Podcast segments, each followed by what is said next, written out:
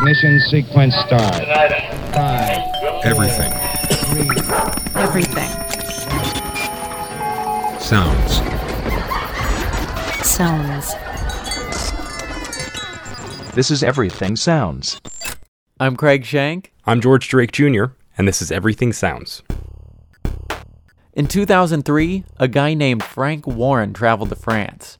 On his first day in Paris, he purchased some postcards based on the Little Prince children's book. When he got back to his hotel, he put them in his nightstand drawer. He fell asleep, and during the night, he had a dream that he opened up the drawer and examined the postcards. However, when he looked at them again, they had different messages on the back. As Frank put it, the first message read, Unrecognized evidence from forgotten journeys unknowingly rediscovered. The second message was about a reluctant oracle postcard art project. And the last message, he couldn't understand at the time. Fast forward to 2005, and Frank created a project that is now internationally recognized. The project is called Post Secret, and he encourages anyone to share a secret about anything at all by writing it on a postcard and sending it in the mail to his home address. At the beginning, he provided the postcard with the simple instructions of you are invited to anonymously contribute a secret to a group art project. Your secret can be a regret, fear, betrayal, desire, confession, or childhood humiliation. Reveal anything as long as it is true and you've never shared it with anyone before. At first, Frank was receiving secrets just written on his own blank postcards, but over time, people actually started to put creativity into making them. Now they're made with pictures, colors, different materials, and sometimes the postcard is not a postcard at all. Frank actually received one that was on a Starbucks cup. Since he started the project in 2005, Post Secret has been receiving secrets in the mail regularly. To this day, Frank receives more than 100 postcards each day, and every Sunday, he only posts a handful to his website for everyone to see. Frank has also become a strong advocate for people suffering from depression and suicidal thoughts. His project has allowed people to say what they need to say and realize that maybe their secret is not so secret at all. Maybe it's shared by somebody else. Since Post Secret has gotten more popular, there are now some variations on the theme. There's a German one, a parody website, and even some that are just complete knockoffs. But then there's something that has the spirit of Post Secret, but has a different intent and approach. It doesn't ask you to share a secret that nobody knows, and you don't have to mail anything either. All you have to do is pick up the phone and leave a message. There's this phone number that you can call, and instead of somebody answering, someone tells you to leave a message. And that someone is a woman in the Bay Area named Olga. Sure. My name is Olga Nunez. Um, I am a singer and a musician. Um, and right now I am doing an album called Lamp, which has a story built around it that is part fiction and part stories collected from real people. And when I say she lives in the Bay Area, I don't mean one of those beautiful Victorian houses on a wonderful slanted street like you see on television. She lives somewhere a bit more interesting. Um, I live in a converted soap factory in San Francisco. Um, my bedroom is actually the train car in the parking lot. She started work on an album titled Lamp in 2010, and it's come together in parts, three acts to be exact. She's releasing songs one at a time, and initially she raised money online to put the album together. While she didn't know how the album would take shape, she knew that she couldn't tell the story that she wanted to without the help of um, other people. and that this album would sort of be built in tandem with the story. And the story began in my head with this woman writing these love letters to someone that she'd lost track of. So once uh, the Kickstarter was successful, I asked a bunch of people to send me their real love letters. Um, so I have like stacks and stacks of real love letters. Some of them are absolutely amazing, heartbreaking, make you cry. Some of them are glittery 12 year old letters to Fabio, which is very cute as well.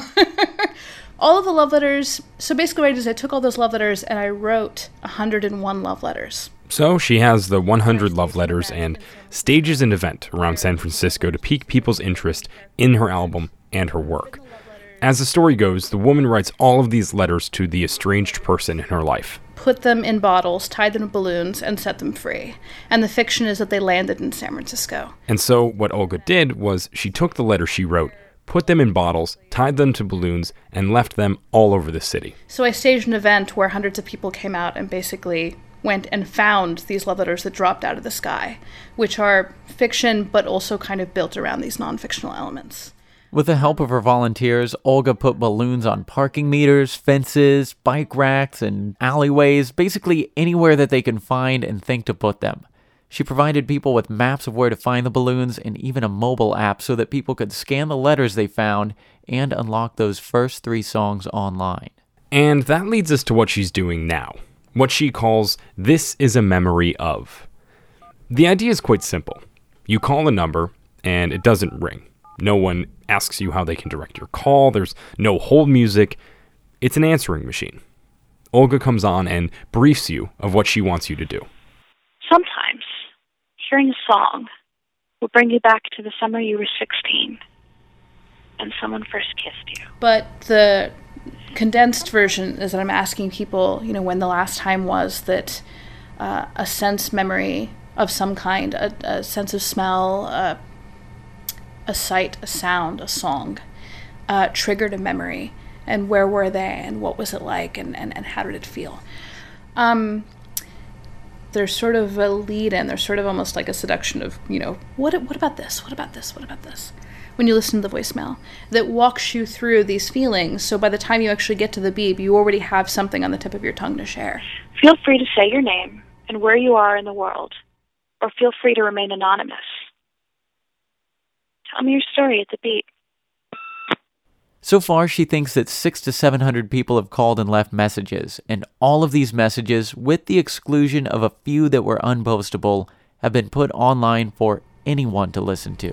What, I was looking for was the kind of moment when you sort of trip over your own history and feel like you've kind of time traveled back to this other place and you, your senses are sort of overcome. And there were actually a surprising lot of those. Um, and it's really it's really kind of poignant and heartbreaking. Like I will just it the the memories were put online via SoundCloud, so you can actually just hit play and they'll just like loop through, and it's sort of like putting humanity on shuffle. The messages are all quite different, but they're all beautiful, honest, and real. Some are sad, some are funny, a lot are about lost loves, and many others are about perfume. But overall, listening to them is just as Olga said. It's like putting humanity on shuffle. You never know what's mm. coming up next. There, there's one very very silly memory that his, this man called. It's, it's funny the way that makes me roll my eyes, but it's kind of adorable. And he's like, "Yeah, a smell that really brings back memories for me is the smell of my brother's farts." and it's just like, I know it's weird, but you know, we grew up together and we had all these happy memories, and he just passed a lot of gas on the road trips. So just- there's, and it's ridiculous, but he's totally being sincere, you know. So there's definitely, I don't think the the memories have to be tragic. Um, many of them are, but but I think that they just have to be striking. We asked Olga if she felt that the answering machine was a way for people to reconnect with their memories in a cathartic way. Maybe in a sense, by leaving the messages, it's almost a form of therapy. She brought up an interesting thought. She thinks that people want to share their stories and memories, but they're just waiting for someone to actually ask. And since Olga doesn't care much for small talk, this project is, in a sense, an extension of who she is. I'm definitely the person who will ask, you know, much off the bat, just be like, you know, what are you made of? What are you afraid of? Like, what are you passionate about? What makes you tick? And and mostly the response I get is that people are just waiting to share things that they're thinking and feeling and don't get an opportunity to share. So I think that in some ways this this phone number and this sort of exercise yields a little bit of a release for people. The project originally started on a listserv. The listserv she belonged to is an enormous email list, and only one person on the list is allowed to email everyone at once, and that person is selected randomly by the site. When Olga was chosen, that's when she proposed This is a Memory of. I knew that I had 20,000 people on the listserv who I wanted to do some. I, I was like, I want to do a project with humans, and there's a lot of humans here, so let's actually get them involved. But the listserv had a few rules. One of which was that in the email you send out to the 20,000 people, you can't provide a link. You can't be like, click on this thing. One thing that is allowed is that you can say something along the lines of, email me back with a response. But almost everyone does that. So that was out. Instead, Olga needed to rethink how to go about getting people's responses while at the same time abiding by the rules of the listserv. And I was like, okay, in order to stand out and actually get people to respond, I've got to set up something that's not either of those two things. So having a phone number was actually not a stroke of genius that I had beforehand. It was actually, I have to do it this way because of this constraint. Olga thought about revamping the love letter idea, but in this situation, she realized that it really wouldn't work out so well. In this situation, you, you ask someone a question, they get taken off guard, and, and they reveal all these personal things. And that was something that came about because I was like, well, if I'm going to ask people on the spot to be involved, I can't ask them to, at some point, maybe remember to go up in their attic and find the love letter from the thing. Like, that's a very arduous and long process and most people forget because there's cats on the internet to watch you know and you get distracted. So i knew that i wanted people to share something personal and i knew that the second act was going to be about memory and and it just sort of came about that this wonderful accident happened because like i now that i know that this is a thing i just want to do more of this. But i didn't realize that the response would be so magical Out of all of the messages she's received and listened to, there's one that not only stuck out in her mind, but it's also made its fair share of rounds on the internet. This one message alone has been listened to over 6,000 times. It involves a guy and a shoebox that he found in the room that he grew up in at his parents' house. And you can tell that, you know, he'd been a while out of school and he'd had a bunch of relationships and, you know, he'd gone back to his parents' house and he found a shoebox basically under his bed with his first girlfriend's perfume in it. There wasn't much left in the bottle, enough for maybe one more spray, but I opened the cap and the smell just filled me with a sucker punch to the stomach, basically. It just collapsed. And he starts out and he tells, you know, he says his name, he says where he is, uh, when he f- takes out the shoebox, he says, you know, this is the girl, and I'm surrounded by her, and I, it's like I can't escape her. And um, I just stayed there. I just kind of stayed there, and I closed my eyes, and almost as though closing my eyes would have, would keep that memory where it was. Almost as though my closing my eyes would make sure that it wouldn't go away. And at the very end of the message, he says, you know, actually, can you take my name out of that and her name too? Because on second thought, I don't actually want to share that much. Um, I know I gave my name and everything, but if you could please just put me as anonymous from Princeton, New Jersey, and don't include her name. Um, just make up name. Awesome. I think this is a really cool idea. Um, good luck with you and your project. And it's it's part of the magic of not knowing the question beforehand is that you're kind of caught off guard, and so you're you're definitely revealing way more personal stuff than you ever would otherwise. Because usually the memory that hits them most strongly are really emotionally poignant things that they're carrying around. Now, Craig and I want to share more of these amazing messages with you, but we want to preface what we're about to do uh, just a little bit first. Many of the messages Olga receives are about two to three minutes long, so obviously we can't play many of those. Also, on the This is a Memory of SoundCloud page, there's over 200 messages, so naturally, we needed to be a bit selective. So, this is what we've decided to do. We've taken some of the shorter ones that are less than one minute and we'll play those for you. George and I didn't want to use the longer ones because we don't want to edit these in any way. We want to keep them natural and as they were when they were first recorded. So, this is where Craig and I will take a step back and just let you listen to the memories of humanity. When I was much younger than I am now, my grandmother lived in in the mountains in Arizona, surrounded by pine forests.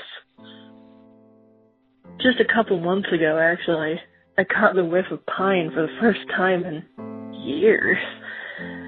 And when I smelled it, it just all came rushing back. Me and my sisters playing in the backyard, the awful splintery uh, tree house that we had back there I haven't thought about that in ages.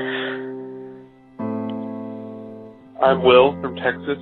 Um, it's wintertime here in Texas again, and the cold reminds me of a guy I was with last winter.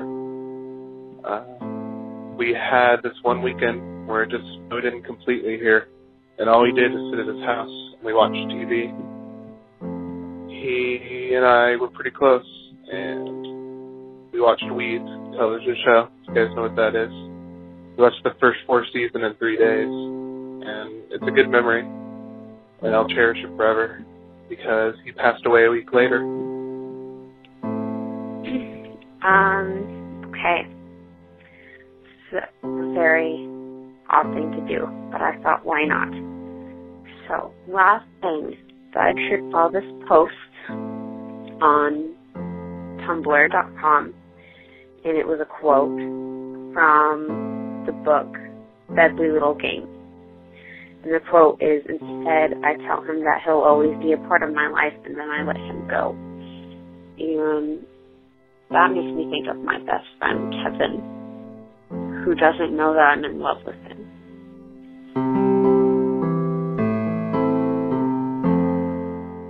Saw the trees and the blue sky this morning driving down the road. Reminded me of the 1970s when I had my Jeep. It was weird. Really, really weird. This comes from Atlanta, Georgia. Uh, there's a man in my building that wears a certain cologne. It's not anything fancy. Um, I, I don't know what it is.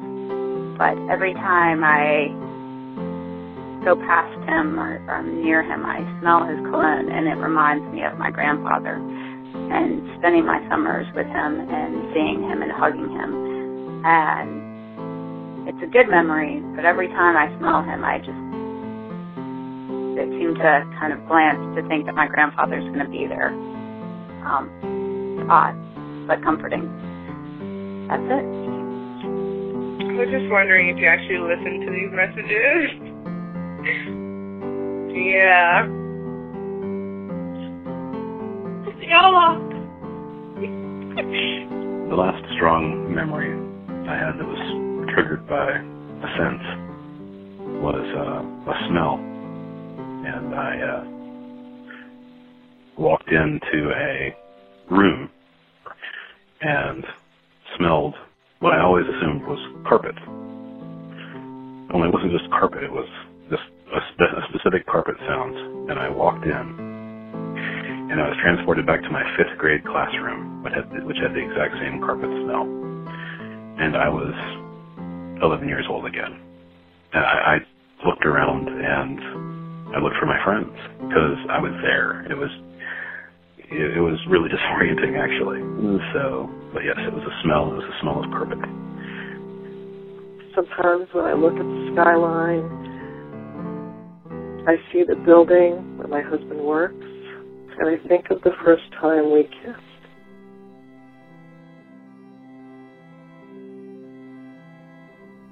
Olga's work while making an album has become something much more than she probably intended.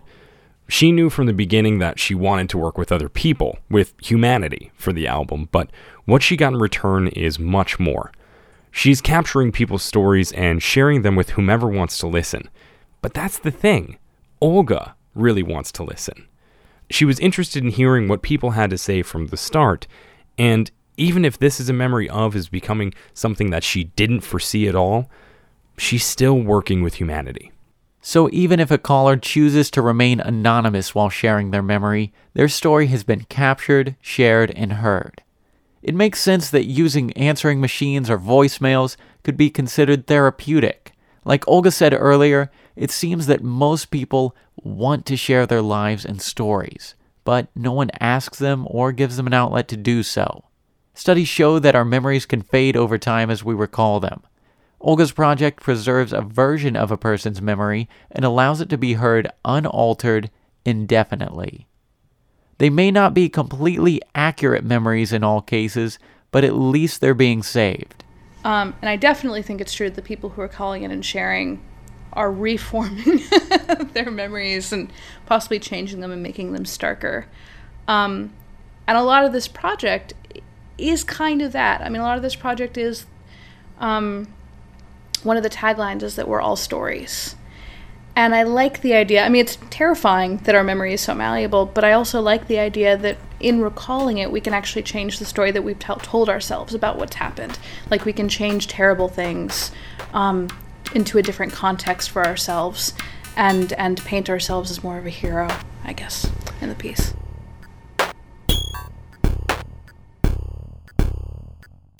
You can learn more about Olga Nunez along with her album Lamp and This is a Memory of project from our website, everythingsounds.org. There you can also find some of our favorite examples of the messages left on the answering machine, as well as a link to listen to the hundreds of others. If you want to catch up with us online or chat, ask some questions, whatever, we're on pretty much every social networking site. Facebook.com slash everything sounds, Twitter at evsounds, that's EV Sounds, and we're also on Tumblr, LinkedIn, and SoundCloud. Some of the music on today's show is provided by Language of Kings. You can learn more about Language of Kings from our website. Again, it's everythingsounds.org. Until next time, this has been Everything Sounds. I'm Craig Shank. And I'm George Drake Jr.